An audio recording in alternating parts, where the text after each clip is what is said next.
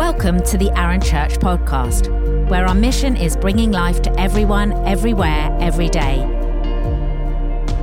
Each podcast episode features the latest talk from our church, which are released weekly. We're passionate about Jesus, love to worship together, and are committed to changing our community for the better. Connect with us at arunchurch.com.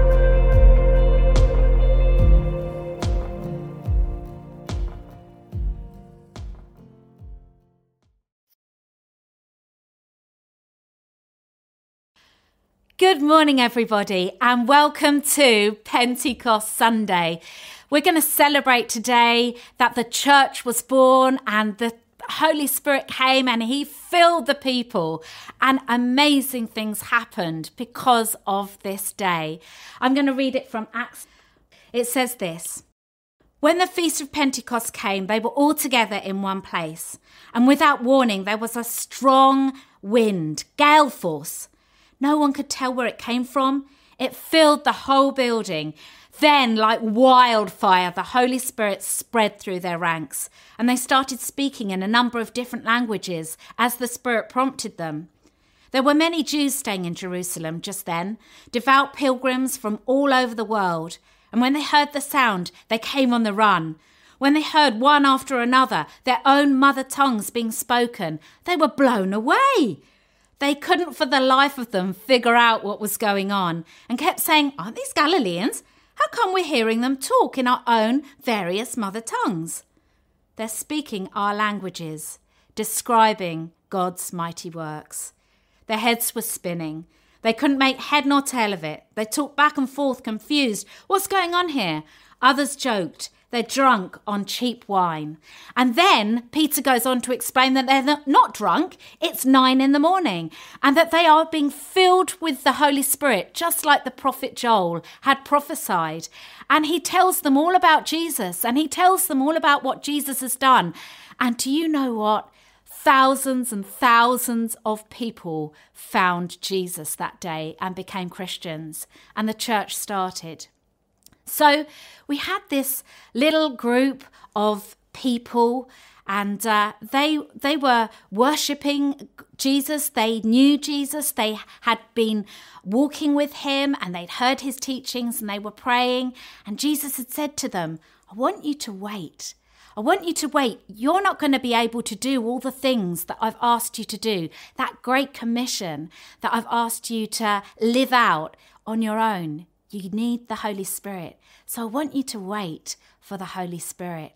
And that's what they did. They waited, that small little group of people. And sure enough, the Holy Spirit came and there were tongues of fire. There was wind, and the most supernatural, amazing thing started to happen in their community. Uh, the other day, I had my hair cut, and uh, when there's hair all over the floor, you need to clear it up, don't you? And uh, you need a dustpan and a brush. Now, if you've ever lost one of those and you you know you just got the pan, it's really really difficult to get the hair into that pan without the brush. You need a dustpan and brush to really clean up.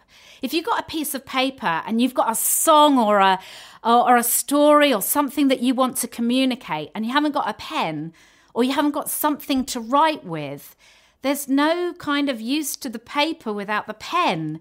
You need both of those things to communicate something beautiful. I love dancing on my own normally, and uh, I just love being free and dancing, but I need a song to dance, to truly dance. I need a song. We need the song and we need the dance. We need the pen and we need the paper. We need the dustpan and we need the brush. And the church needs the Holy Spirit. Uh, the church is essential in uh, in doing what it's called to do in this world, but we need the Holy Spirit. The church is made up of lots of different people from different places. There's no set person. That's the beauty of the church, but we need the Holy Spirit in the church. The church was never meant to be a building, it was never meant to be an enclosed, boxed off place. The church, in its original translation, was uh, called out. It was the called out people, it was the gathered people of God, a people on the move, a people wanting to see God's kingdom come to this place. And then we have the Holy Spirit. The Holy Spirit the Spirit of God left on this earth to help us, to guide us, to uh, comfort us, to bring peace, to bring joy. And the Holy Spirit brings gifts like prophecy, and that, that's just words from God's heart, and uh, speaking in tongues, and healing, and all of those amazing gifts that He brings. I can imagine that the people on that Pentecost day, it says their heads were spinning. They didn't understand truly what was happening and what was going on. You know, when the Holy Spirit comes, sometimes it's wild and it's free and we don't understand it all. And that's been misused at times. But the Holy Spirit brings something amazing. In our worldview, uh, it's sometimes very easy to dismiss, well, especially in the UK, to dismiss those things that are supernatural or that we don't really understand or that uh, just feel uncomfortable because they're out of our experience. But, you know, uh, in other worldviews, they completely accept the supernatural. And I want to become not closed off to the Spirit of God and to things that I don't understand and things that I can't make sense of always. I want to be humble and ask the questions and say, I need the Spirit of God. Even though I don't understand it all, I need the Spirit of God in my life. And we as a church, we need the Spirit of God in our church, in our gathering of people. Uh, you know, they say without God's Spirit, we need to have more coffee. Maybe we need to entertain more. We need to be com- more consumer. When the Spirit of God comes into our places of gathering and our places of meeting, something amazing starts to happen.